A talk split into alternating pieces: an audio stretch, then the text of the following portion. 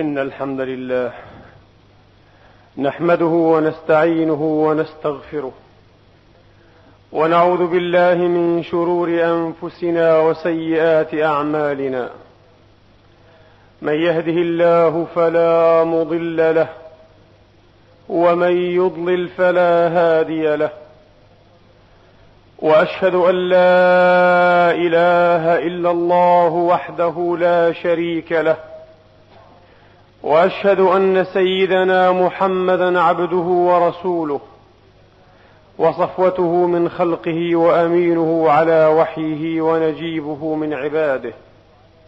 اللهم صل وسلم وبارك على عبدك ورسولك محمد وعلى آله الطيبين الطاهرين وصحابته المباركين المحسنين وأتباعهم بإحسان إلى يوم الدين.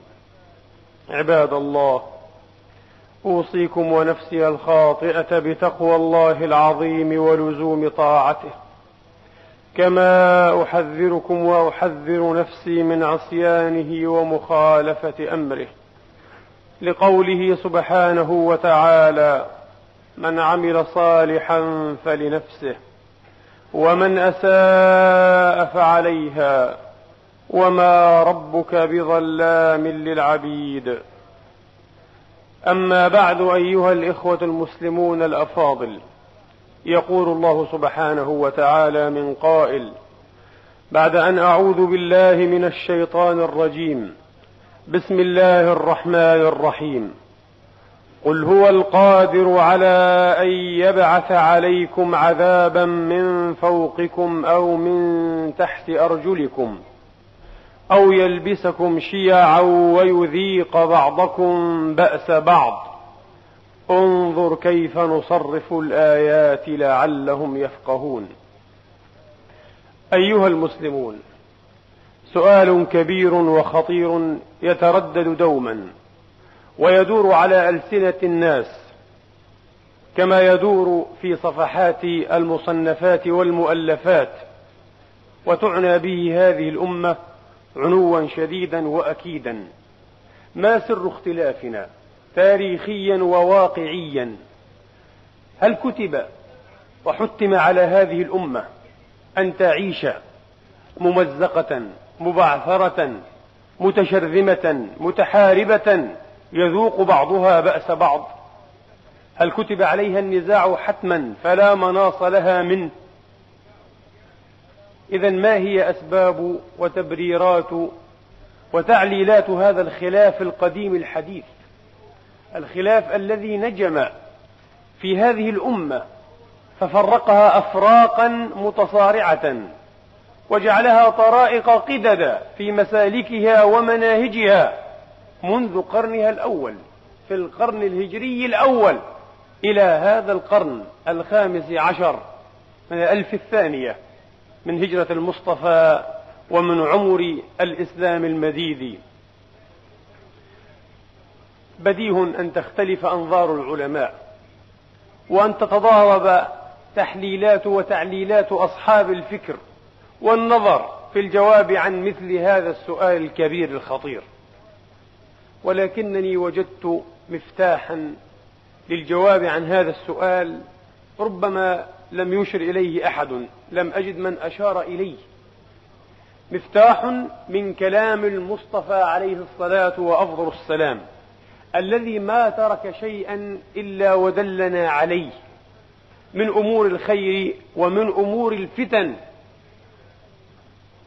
فقد روى الإمام أبو يعلى في مسنده بإسناده عن أنس بن مالك رضي الله عنهما وأرضاهما. قال كان رجل يغزو مع رسول الله عليه الصلاة وأفضل السلام أي في أكثر غزواته أو في كلها. وكنا إذا رجعنا من الغزو عمد إلى المسجد مسجد رسول الله عليه الصلاة وأفضل السلام فقام يصلي. وكان هذا دأبه وحاله حتى رأى أصحاب رسول الله أن له فضلا عليهم. أنه يفضلهم وهو خير منهم وأقرب إلى الله منهم. هكذا رأوا أو ارتأوا.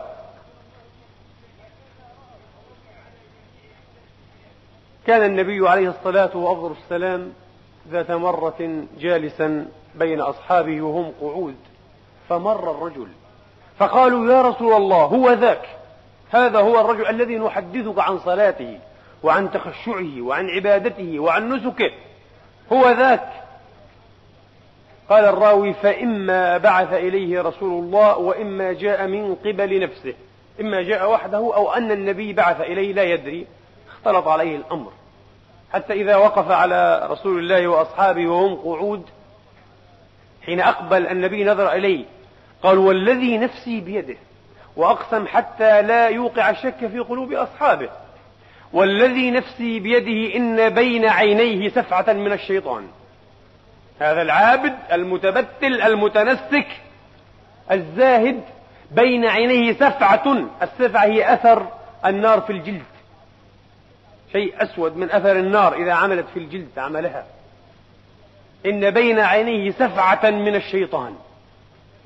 فلما وقف على رسول الله وأصحابه نظر عليه النبي بأبي وأمه روحي وأرواح العالمين له الفداء وقال له أقلت في نفسك حين وقفت علينا أو على أصحابي؟ أنا خير من هؤلاء جميعا؟ قال نعم. قلت هذا في نفسي. العجب! عجب! بالعبادة وبالزهد وبالقربان من الله إذا كان قريبا هذا المسكين. قال نعم قلت في نفسي. أنا خير من كل هؤلاء. أنا خير من جميع أصحابك. قلت في نفسي. ولم يعتذر. ولم يجد أنه قد وقع في مهواه. في هوة الردية عليه أن يعتذر إلى الله وإلى الرسول منها. كلا. ثم مضى الرجل فأتى ناحية من المسجد فخط خطا برجله ثم صف كعبيه وجعل يصلي. أصحاب المظاهر. يعني ربما حتى رأى نفسه أقرب إلى الله من رسول الله. الذي يصلي في ظاهر الأمر صلاته. خط خطا الرجل حريص جدا على الهيئات وعلى الرسوم الظاهرية وعلى الشكليات في الدين. خط خطا برجله وصف كعبيه ثم جعل يصلي. تبا له إلى آخر الدهر. فقال النبي عليه الصلاة وأفضل السلام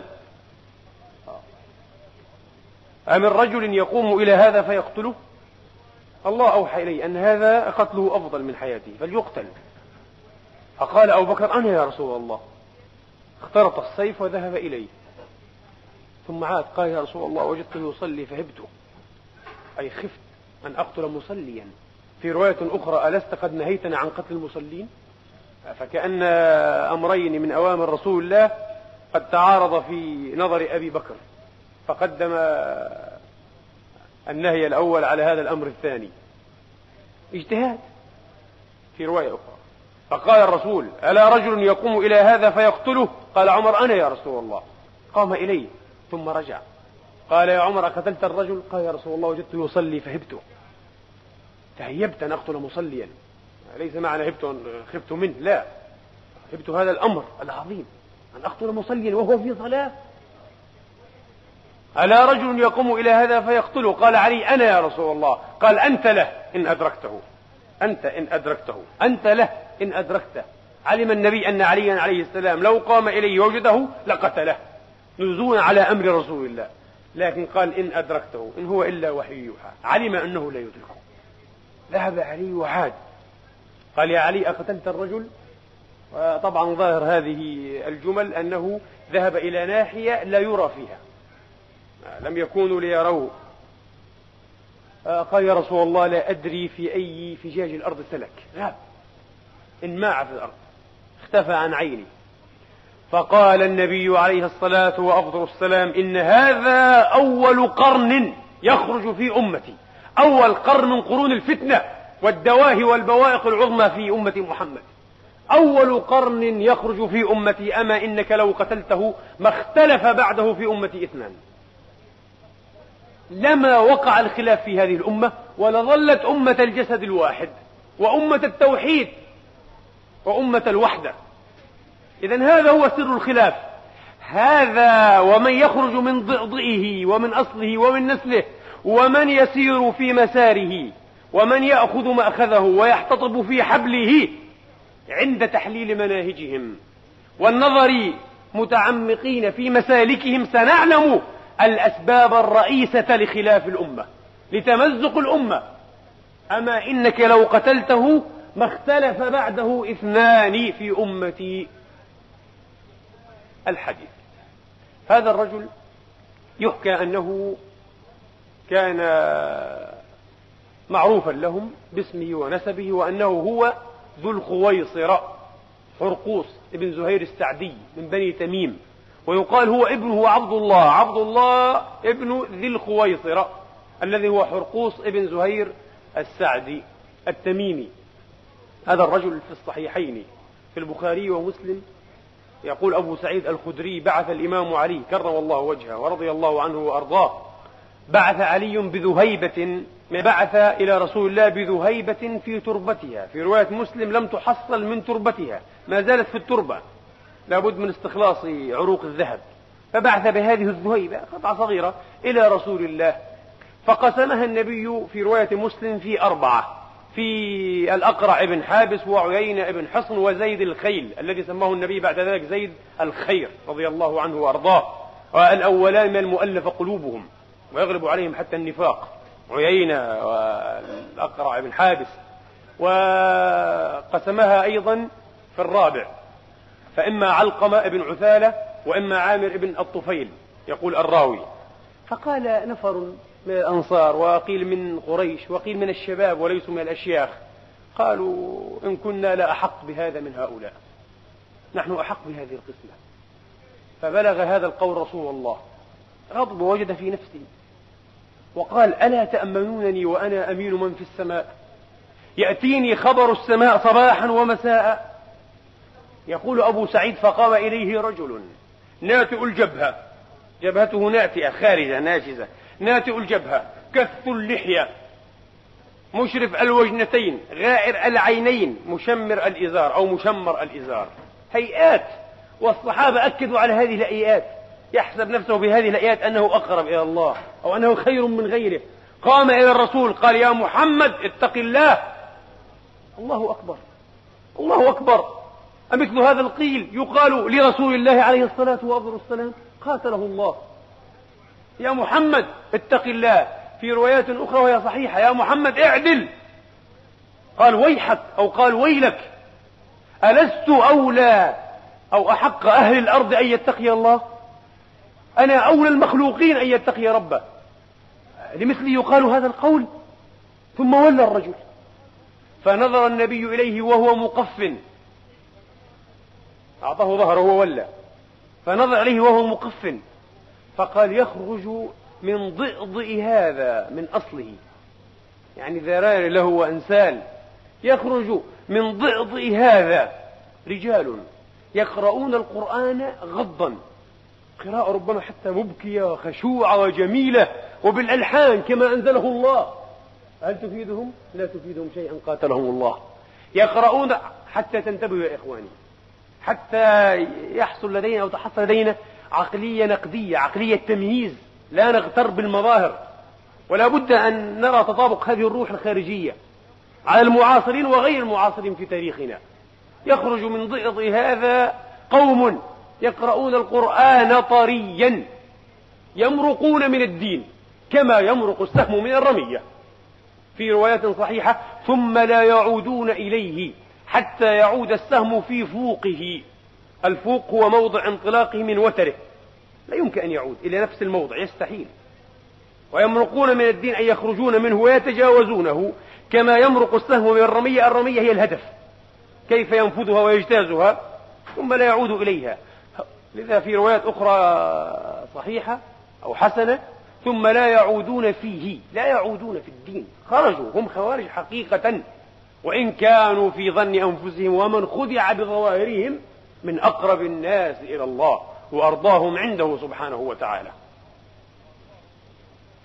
في رواية قال عمر يا رسول الله دعني فلأضرب عنق هذا الرجل. اقتل قال يا عمر دعك دعك منه فإن له أصحابا يحقر أحدكم صلاته إلى صلاتهم وصيامه إلى صيامهم. أكثر منكم في ظاهر الأمر عبادة ما عبادتكم بالنسبة إلى عبادتهم. يحقر أحدكم صلاته إلى صلاتهم وصيامه إلى صيامهم وقراءته إلى قراءتهم. يمرقون من الدين كما يمرق السهم من الرمية. عجيب. هذا شأن عجيب وأمر غريب. ما آيتهم يا رسول الله؟ سئل مر عن سيماهم عن آيتهم عن علامتهم فأبرز آيتين. قال سيماهم التحليق وهكذا كانوا يحلقون أشعار رؤوسهم. مبالغة في الزهادة والبعد عن مظاهر الترف والتزين. سيماهم التحليق والتثبيت ترك الإدهان. يحلقون أو إذا لم يحلقوا فلا يدهنون. وقيل التثبيت هو التحليق لغة. الله أعلم. العلامة الثانية العجيبة. قال آيتهم أو قال علامتهم رجل له ثدي وفي رواية له في عضده كمثل ثدي المرأة. أو قال بضعة كثدي المرأة تدردر أي تتدحرج وتتحرك. آه، في بعض الروايات كما في مسلم وأبي داود عن الإمام علي عليه السلام له عضد وليس له ذراع. له عضد وليس له ذراع. في عضده بضعة ناشزة قطعة لحم تتحرك وتترجرج. عليها شعيرات كسبال السنور مثل شوارب القط هذه علامتهم هذا الرجل يكون فيهم.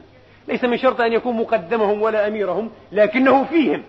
فالقوم الذين يكون هذا الرجل فيهم هم الخوارج. سماهم النبي كلاب النار. قال لئن أدركتهم لأقتلنهم قتل عاد وعند مسلم قتل ثمود. قال الإمام علي عن رسول الله عليه الصلاة وأفضل السلام لو يعلم الجيش الذين يقتلونهم لو يعلم الجيش أفراد الجيش الذين يقتلون هؤلاء الخوارج ما قضى الله لهم يعني من الأجر والأجزية والأثوبة لو يعلم الجيش الذين يقتلونهم ما قضى الله لهم على لسان نبيه لنكلوا عن العمل. لنكلوا عن العمل أي يكتفوا بقتلهم وتركوا حتى الأعمال الصالحة. لأن في قتلهم أجرا عظيما جدا. قد يدخلهم الجنة بلا ريب. لنكلوا عن العمل.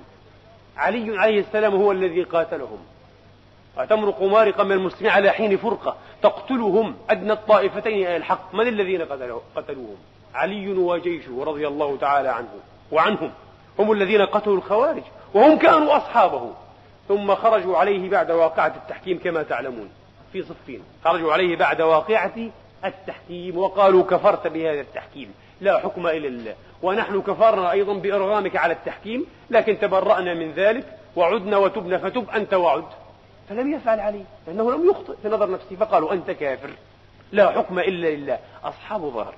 الآن السؤال أيها الإخوة الأحباب ما هي أهم الصفات والسمات التي امتاز بها هؤلاء الخوارج الذين عرفوا في التاريخ الإسلامي بالخوارج؟ كانوا يسمون أنفسهم الشراء ومن الناس من يشري نفسه ابتغاء مرضات الله الشراء الذين شروا أنفسهم من الله بالجهاد في سبيل الله صادقين. وكانوا يسمونهم الحرورية لأن عليا قاتلهم بقرية قرب الكوفة حروراء والنهروانية قتلهم عند النهر في معركة النهروان أسامي كثيرة. وهم يسمون أنفسهم جماعة المؤمنين. ويسمون أنفسهم الجماعة المؤمنة غرورا وبطرا وباطلا. تقتلهم أقرب وأدنى الطائفتين إلى الحق. من قتلهم فهو أولى بالله منهم الرسول يقول. من قتلهم فهو أولى بالله أي برضوانه وحبه منهم. هؤلاء هم الخوارج هؤلاء هم الخوارج. ما هي أوضح وأهم صفاتهم وسماتهم؟ أولا كانوا من الأعاريب جملتهم وعظمهم وكثرتهم الكافرة كانت من الأعاريب من البدو. لم يكونوا من الحضريين من أهالي الحضر وإنما كانوا من البادية. والإنسان ونفسه صورة لما تألف. صورة لما تألف. من بدا جفا أهل البداوة فيهم جفاء. وفيهم غلظة طباع. وفيهم ضيق أنظار. وقلة ثقافة وزكانة. وفيهم آه، قسوة قلوب وغلظ أكباد. هؤلاء هم وأكثرهم أقرب حتى إلى النفاق. وبعضهم كما نص القرآن الكريم فيهم إيمان وإحسان. لكن أكثرهم أقرب إلى النفاق. وأجدر ألا يعلموا حدود ما أنزل الله على رسوله. هذه واحدة. والعجيب أن أكثر هؤلاء الأعاريب من بكر وتميم أي أعاريب ربعية وليسوا أعاريب مضرية. ربيعة ومضر النبي كان من مضر. والخلفاء الراشدون كلهم كانوا من مضر. هؤلاء كانوا من ربيعة. فنفسوا على مضر بتأثير الإحن.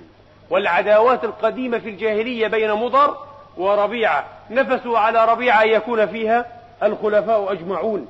وإلا كيف نفسر بعقلية نقدية للتاريخ أن أكثر هؤلاء الأعاريب قطعا كانوا من أعاريب ربيعة وليسوا من أعاريب مضر؟ إذا هي مسألة عصبيات. والإسلام من بدايته أكثر ما عانى إنما عانى من العصبيات. أكثر الخلافات. حتى الإمام علي كرم الله وجهه ورضي الله عنه وارضاه كما تذكر مصادرنا وكتب تاريخنا.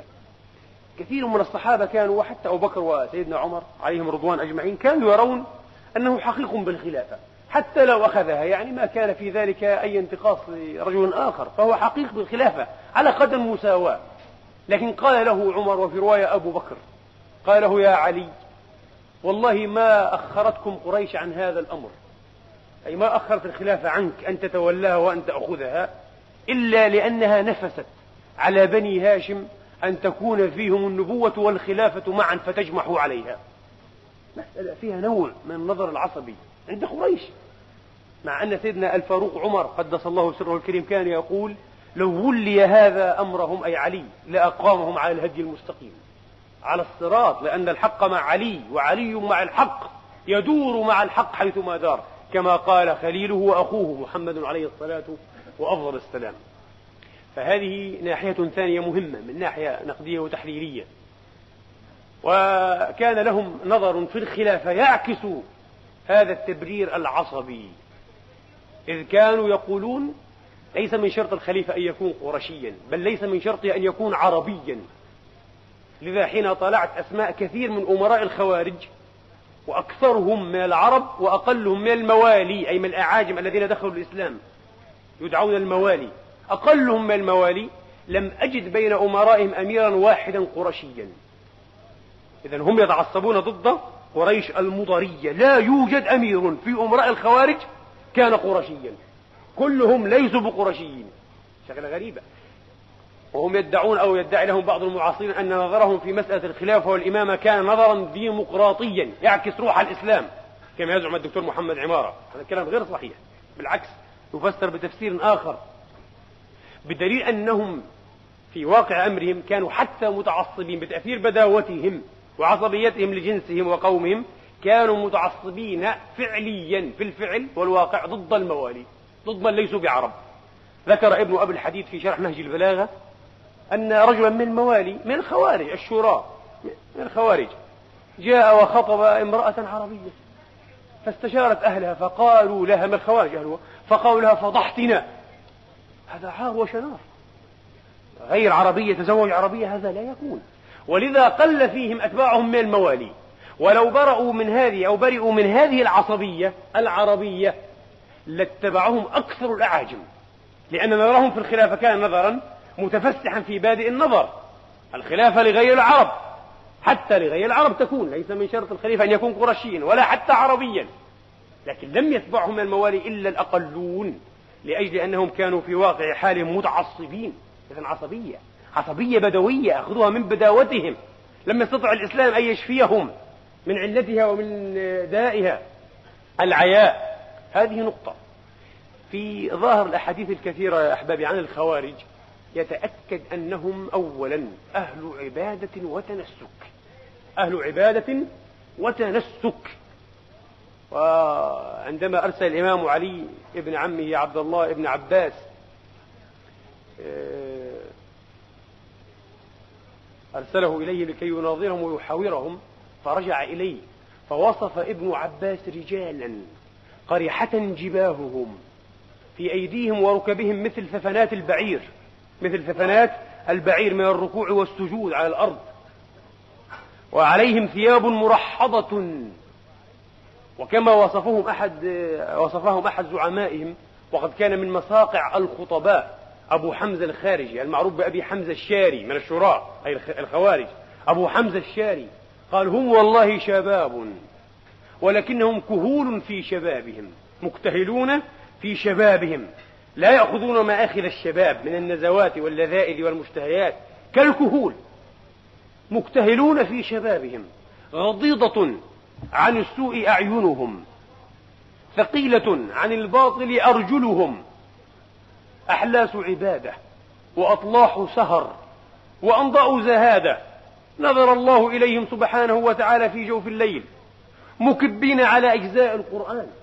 يقرأ أحدهم كتاب ربه فإذا مر بآية فيها ذكر الجنة طارت روحه شوقا إليها. وإذا مر أحدهم بآية فيها ذكر النار شهق شهقة كأن زفير جهنم بين أذنيه. كأن زفير جهنم بين أذنيه. ثم جعل يذكر ويذكر من أوصافهم وعبادتهم وشجاعتهم. الشيء العجيب المعجب. وهكذا كانوا كانوا أهل عبادة. وأهل بكاء من خشية الله وأهل فرسانا كما قيل بالنهار سيأتيكم طرف من فروسيتهم وشجاعتهم وأقدامهم وشدة بصيرتهم وثبات أجنتهم في القتال. فرسانا بالنهار رهبانا بالليل. هكذا كانوا. سأله الإمام علي عليه السلام يا عبد الله أي ابن عباس يا عبد الله أمنافقين هم؟ فيهم نفاق؟ هم أهل نفاق؟ قال لا والله يا أمير المؤمنين ما هم بمنافقين؟ ليس في وجوههم سيماء النفاق. أبدا. هم أهل عبادة وأهل صدق في عبادتهم فيما يظهر لي. ولذا أنصفهم الإمام علي الذي قاتلوه وقتلوه غيلة. اغتالوه لعنة الله تعالى عليهم. اغتالوه ويدعو الناس إلى صلاة الفجر. انظروا إلى هذه السمة من سمات مذاهب الحق. من كان على الحق أنصف من ظلمه وإن كان مصرا على ظلمه. ومن كان من أتباع الأهوية والبدع الخارجة عن سواء السبيل لا ينصف الناس من نفسه. ويل للمطففين ألا بعدا لثمود؟ ألا بعدا لمدين؟ ألا بعدا لمدين؟ هذا من ميراث هذا القوم وهؤلاء القوم المبطلين. سئل الإمام علي عليه السلام عنهم. أكفار هم؟ قال لا والله من الكفر فروا. هم من الكفر فروا. محبون الإيمان فقيل له أمنافقون هم قال لو كانوا منافقين لم يذكروا الله إلا قليلا وهم أهل ذكر في ليلهم ونهارهم يذكرون الله. النبي قال يحقر أحدكم صلاته وصيامه وقراءته إلى صلاتهم وصيامه وقراءتهم لا يمكن أن يجاروا في العبادة. فقيل أمؤمنون هم قال لو كانوا مؤمنين ما قتلناهم. فقيل له فما هم؟ فقال إخواننا بالأمس بغوا علينا. فقاتلوا التي تبغي حتى تفيء إلى أمر الله. ونحن مأمورون بقتالهم كمؤمنين هو حكم بإيمانهم وبإسلامهم. لكن قال المؤمنون أو مسلمون بغاة رضي الله تعالى عنه وأرضاه ما أعدله وما أنصفه إذا فعلا هو مع الحق يدور معه حيث دار. أعطى النصف من نفسه للذين ظلموه وكفروه وقتلوه بعده رضي الله تعالى عنه وأرضاه. فخطبهم مرة وقال لهم وإن لكم علينا ثلاثا أي ثلاث خصال. لا نمنعكم مساجد الله مع أنه كان أميرا للمؤمنين ويستطيع أن يمنعهم وقد قتلهم وذبحهم تذبيحا. جزاه الله عن ذلك خير الجزاء. لا نمنعكم مساجد الله أن تذكروا فيها اسمه. ولا نمنعكم نصيبكم من الفيء ما دامت أيديكم مع أيدينا. ولا نبدأكم بقتال. عدل وإنصاف إنصاف الحاكم. المقسط العادل. فأنصفهم لكنهم لم ينصفوا فكانوا أصحاب زهادة وأصحاب تقلل. لم يحرصوا على مقتنيات الدنيا. حتى قال أحدهم الصلت بن مرة أحد شعرائهم المشهورين وكان فيهم شعراء وخطباء وأدباء لكن لم يكن فيهم أهل فقه ما عرف في الخوارج المتقدمين فقهاء كبار. أو تعلموا حتى على أيدي أئمة الفقه كابن مسعود وابن عمر وابن عباس ما عرف فيهم. كانوا أهل جهالة في الدين. لكن كانوا أهل أدب وأهل خطابة وأهل شعر وأهل تأليف هذا معروف عنهم. من شعرائهم الطرماح ابن عدي من شعرائهم عمران ابن حطان الشاعر المشهور المتنسك الذي مدح ابن ملجم الذي قتل الإمام عليا يا ضربة من تقي ما أراد بها. إلا ليبلغ من العرش رضوانا إني لأذكره يوما فأحسبه. أوفى البرية عند الله ميزانا. وكذب والله فيما قال. هو أخسر البرية أخسر العالمين عند الله ميزانا. وهو أشقى الآخرين كما أخبر عنه المصطفى عليه الصلاة وأفضل السلام. ومن مساقع خطبائهم هذا أبو حمزة الشاري. و خطيب آخر وهو شاعر. مشهور جدا ربما أذكره وعيد قليل إن شاء الله تعالى. المهم ف اللهم صل على سيدنا محمد. كانوا أهل زهادة قال شاعرهم السلط ابن مرة قال إني لأهونكم في الأرض مضطربا. ليس لي سوى رمحي وحلسي من نشبي. الرمح هذا الشيء الذي أجلس عليه ليس لي من شيء في الدنيا. فكانوا يسارعون دوما إلى اللحاق والالتحاق بركائب الجيوش الثائرة. وقد قضوا قرنا كاملا في ثورة مستمرة على الدولة الأموية حتى أنهكوها وعجلوا بنهايتها على أيدي العباسيين. العباسيون الذين قعدوا عن الثورة قرنا كاملا والخوارج في ثورة مستمرة وهم بمصطلح الخوارج قعدة ثم جاء القعدة العباسيون في آخر مدة ومدة وجيزة وقاموا بالثورة وجنوا الثمار التي هيأ لها الخوارج أنفسهم. وإلا فالخوارج كانوا أولى. لكن الله تبارك وتعالى أشفق على هذه الأمة أن يلي أمرها أمثال هؤلاء الخارجين. أمثال هؤلاء الخارجين ولله الحمد والمنة. كانوا أهل زهادة لكن لم يكونوا أهل فقاهة. لم يكونوا على علم بدين الله سبحانه وتعالى. نقف عند هذه النقطة. إذا عبادة وزهادة ولكن بجهل. وقد قال الإمام علي كرم الله وجهه قسم ظهري اثنان. قسم ظهري اثنان. عالم متهتك وجاهل متنسك. عبادة بلا علم بلا ثقافة في دين الله بلا فهم ومعرفة عن الله قد تضر صاحبها أكثر مما تنفعه. أول ما تجره إلى النفاق والرياء. تراه متعبدا لكنه من أهل النفاق. والرياء وهو لا يدري حتى إذا سمع ربما درسا أو آه، محاضرة أو خطبة عن الرياء ودقائق الرياء كره نفسه وسائم العبادة. أو ربما كابر ولج في عناده وفي ريائه ونفاقه. فقد روى الإمام الطبراني بإسناد رجاله ثقات والإمام أحمد بإسنادين. آه، أحد رجال الإسنادين ثقات. عفوا أحد الإسنادين رجاله ثقات. قال عليه الصلاة وأفضل السلام كما رواه عنه صاحبه عبد الله بن عمرو. عبد الله بن عمرو بن العاص قال سمعت النبي عليه الصلاة وأفضل السلام يقول أكثر منافقي أمتي القراؤون الذين يقرؤون القرآن ويتعبدون. كلمة القراؤون هذه أصبحت علما على أهل العبادة أهل الصلاة والقيام وليست فقط على قراء القرآن الكريم. أكثر منافقي أمتي. وهذا حديث حسن. هم من هؤلاء المتعبدين لأنهم متعبدون بجهلة. قد قال أنس رضي الله تعالى عنه وأرضاه فيما أخرجه أحمد. قال بلغني أن الرسول ولم أسمعه منه ربما سمعه من بعض الصحابة لكن لم أسمعه من الرسول. أنه قال إن فيكم قوما يدأبون على العبادة. دأبهم وديدنهم العبادة. يدأبون على العبادة. حتى يعجب بهم الناس ويعجبوا بأنفسهم. يمرقون من الدين كما يمرق السهم من الرمية.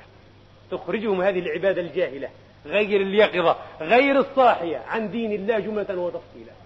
تخرجهم. طبعا أريد هنا كي لا أنسى أن أنبه إلى نقطة بمكان من الأهمية. انظروا إلى أحاديث الرسول في الخوارج. ظاهرها أنهم كفرة يمرقون من الدين لا يعودون فيه ويأمر بقتلهم وهم كلاب النار وإلى آخره. ومع ذلك لم يفهم منها الصحابة. لا علي الذي ابتلي به بهم وابتلوا به ولا أحد من أصحاب رسول الله ولا أحد من الأئمة المتبوعين. حتى حكى الإمام ابن جرير الطبري والإمام عبد الكريم حمد الخطابي إجماع الأمة على أنهم ليسوا بكفار. الخوارج ليسوا بكفار. بالإجماع الطبري والخطابي حكى الإجماع على عدم كفرهم. عجيب. والله لو عشر معيشير هذه الأحاديث. وقع بين أيدي خوارج عصرنا. وستعلمون أن في عصرنا خوارج وخوارج كثر. لا يخلو عصر من خوارج يخرجون في أمة محمد. وسأتيكم بالنصوص في كل عصر. ويتشابهون تشابها غريبا. لا يخلو وهم لا يدرون المساكين. يحسبون أنفسهم طلاب الحق وربما طلبوه. وقال الإمام علي فيهم ليس من طلب الحق فأخطأه يعني خوارج كمن طلب الباطل فأدركه يريد معاوية. هؤلاء طلبوا الحق لكنهم أخطأوه. أنهم جهلة. لا علم ولا ثقافة لديهم في دين الله. نعم يخرجون في كل عصر وفي كل مصر يا إخواني. روى الإمام ابن ماجه. والحديث حسن. قال عليه الصلاة وأفضل السلام لا يزالون يخرجون. كلما خرج فرق قطع يقطعه الله. والخوارج حتى القدماء. الخوارج القدماء قطعهم الله جميعا وبادوا ودرسوا ولم يبق منهم إلا فرقة واحدة وهم الإباضية. موجودين في مسقط وفي عمان وفي بعض نواحي تونس وليبيا والجزائر وفي زنجبار. الإباضية لكن الإباضية المعاصرين وعندهم مذهب وفقه ومؤلفات ومعروفون. مفتيهم في عمان الشيخ خليل هذا أحمد وأحمد خليل. هؤلاء الإباضية يتنكرون وينكرون أنهم أتباع الخوارج أصلا وبعضهم يقول نحن لسنا أتباعا للخوارج الغالين المتطرفين. نحن فئة معتدلة. فعلا بلا شك هم معتدلون جدا لكنهم خوارج. هم الخوارج. وشيخهم الأول آه عبد الله بن إباض هذا كان خارجيا. الموضوع طويل لكن درسوا إلا هذه الفئة المعتدلة بحمد الله تعالى. قال كلما خرج فرق أي نفر منهم وجماعة قطع. ولا يزالون يخرجون حتى يخرج الدجال في أعراضهم. حتى يخرج الدجال في أعراضهم. ما, ما معنى أنه يخرج في أعراضهم؟ الأعراض جمع عرض والعرض هو جانب الجبل. يعني يخرج في فئات عظيمة منهم يكونون متكاثرين جدا كالجيوش. فعندما يخرج الدجال يخرج في جماعات كثيرة من الخوارج. الذين يحملون فكرة الخوارج. وعند الإمام أحمد في مسنده قال عليه الصلاة وأفضل السلام حتى يخرج آخرهم مع الدجال. لا يخرجون معه يناصرونه لكن في التوقيت الزمني الدجال يخرج هم أيضا موجودون يخرجون على الناس بآرائهم ونظرياتهم وأحزابهم وجمعياتهم وتنظيماتهم. خوارج الجهل كانوا جهل لا علم لديهم متعصبين لآرائهم لا يردهم عن عصبيتهم شيء إلا أن يشاء الله شيئا. كلما وضحت لهم الحجة واستبان الدليل وبين الصبح لذي عينين زادوا لجاجة وعنة وكرها للحق. شيء غريب. لذا النبي قال لا يعودون فيه حتى يعود السهم في فوقه. لا يعودون. أذكر لكم بعض المناظرات السريعة البسيطة. الإمام علي ناظر كبيرهم في زمنه عبد الله ابن الكواء. ابن الكواء رجح هذا رحمة الله عليه وغفر الله له. عبد الله ابن الكواء ناظره. كان في تضاعيف المناظرة. أن قال ابن الكواء صدقت يا علي في أكثر ما قلت لكنك كفرت حين حكمت الحكمين. يعني أبا موسى وعمر. ابن العاص. كفرت حين حكمت الحكمين. انظروا إلى ذكاء الإمام علي وسرعة بديهته وكذا فلتكن المناظرات في دين الله. هذا هو العلم والبديهة. قال له يا عبد الله يا ابن الكواء أنا ما كفرت. إنما حكم الحكمان أبو موسى وعمر ابن العاص. نحن أرسلنا أبا موسى ومعاوية أرسل عمرا. فقال فقد كفرت بتحكيمهما. قال ما كفرت أنا. ولكن كفر أبو موسى. أتراه كان كافرا؟ قال نعم. أبو موسى كان كافرا حين حكم في دين الله. لا حكم إلا لله. نظرية شائعة هذه. تحكيم ولا حكم إلا لله بجهل.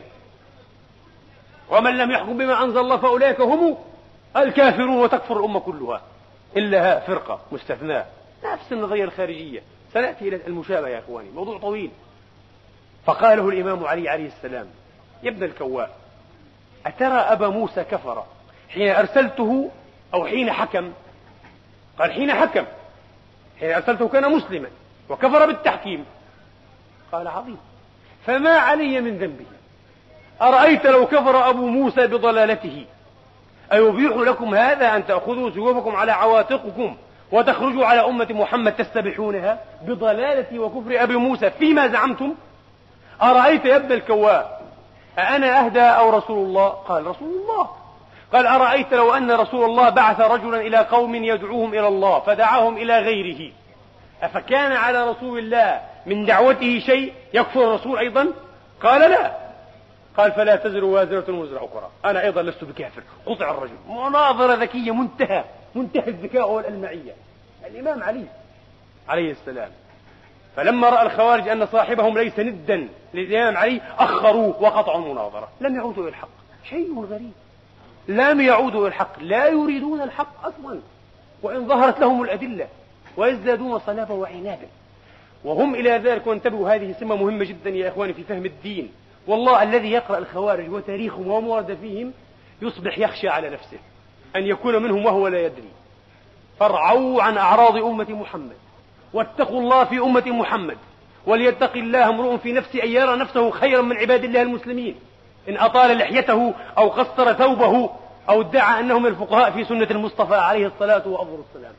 لأن النبي أيضا في حق هؤلاء ذكر وصفا عجيبا في حديث طالما كررته. في صحيح مسلم عن الإمام علي نفسه أن النبي قال هم غلمان حدثاء الأسنان صغار أكثرهم صغار في السن شباب 15 و20 و25 مش شيوخ اجتهلوا في العلم والتحقيق والدرس والتمحيص أبدا شباب. ما عندهم تجربة ولا علم ولا دراسة صغار في السن. حدثاء الأسنان.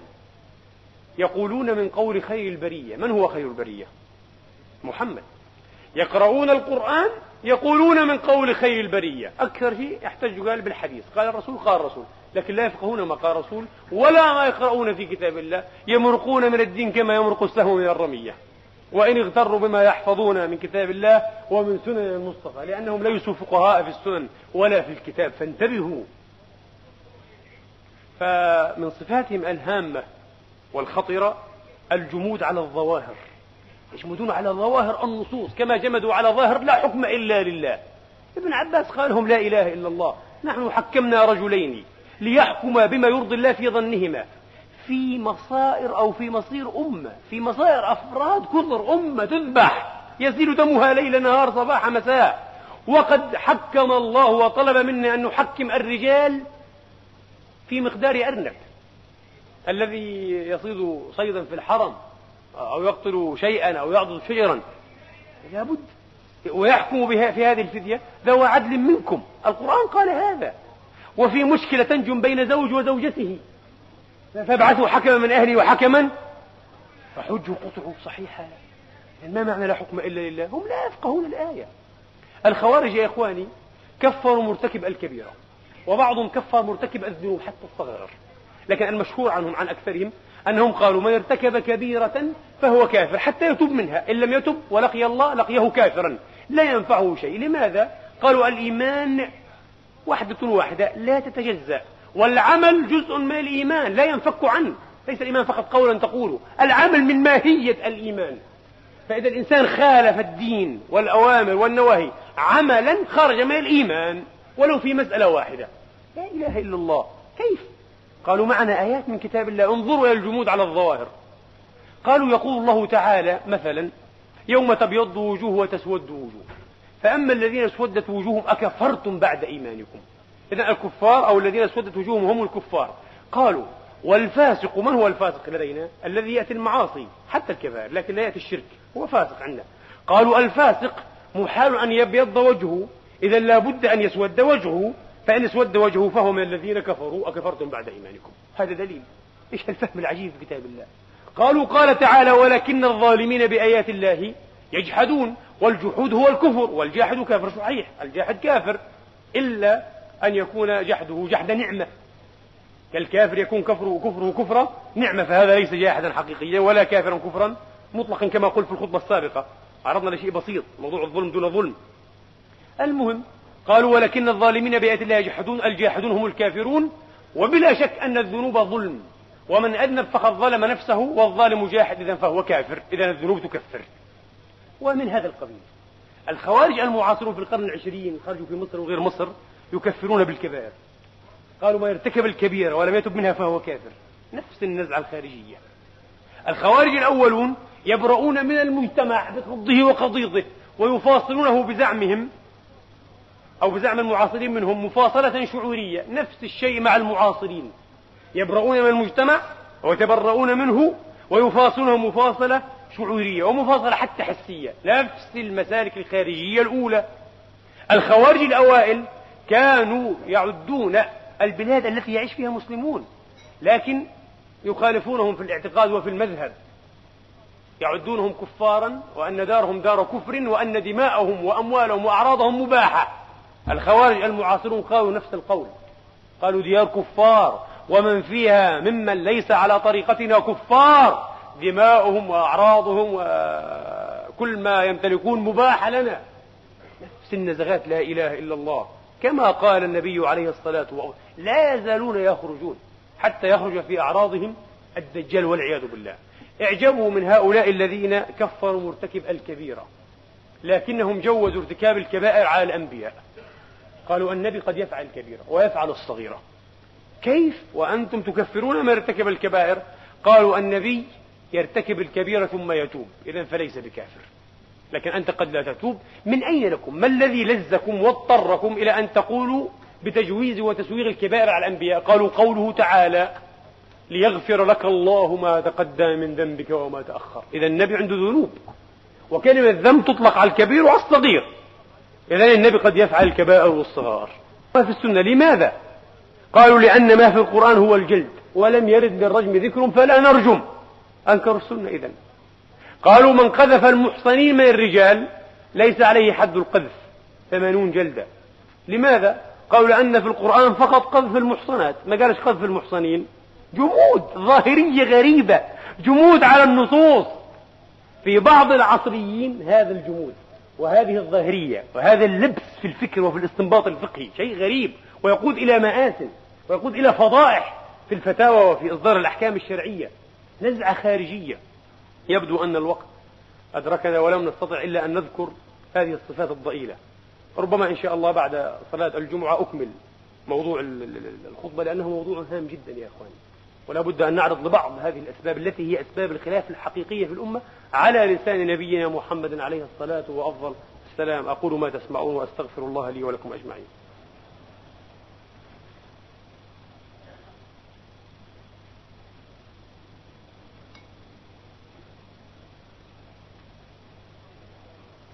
الحمد لله رب العالمين والعاقبة للمتقين ولا عدوان إلا على الظالمين وأشهد أن لا إله إلا الله وحده لا شريك له الملك الحق المبين وأشهد أن سيدنا محمدا عبده ورسوله الصادق الوعد الأمين صلى الله تعالى عليه وعلى آله الطيبين الطاهرين وصحابته المباركين المنتجبين وأتباعهم بإحسان إلى يوم الدين وعلينا وعليكم معهم أجمعين.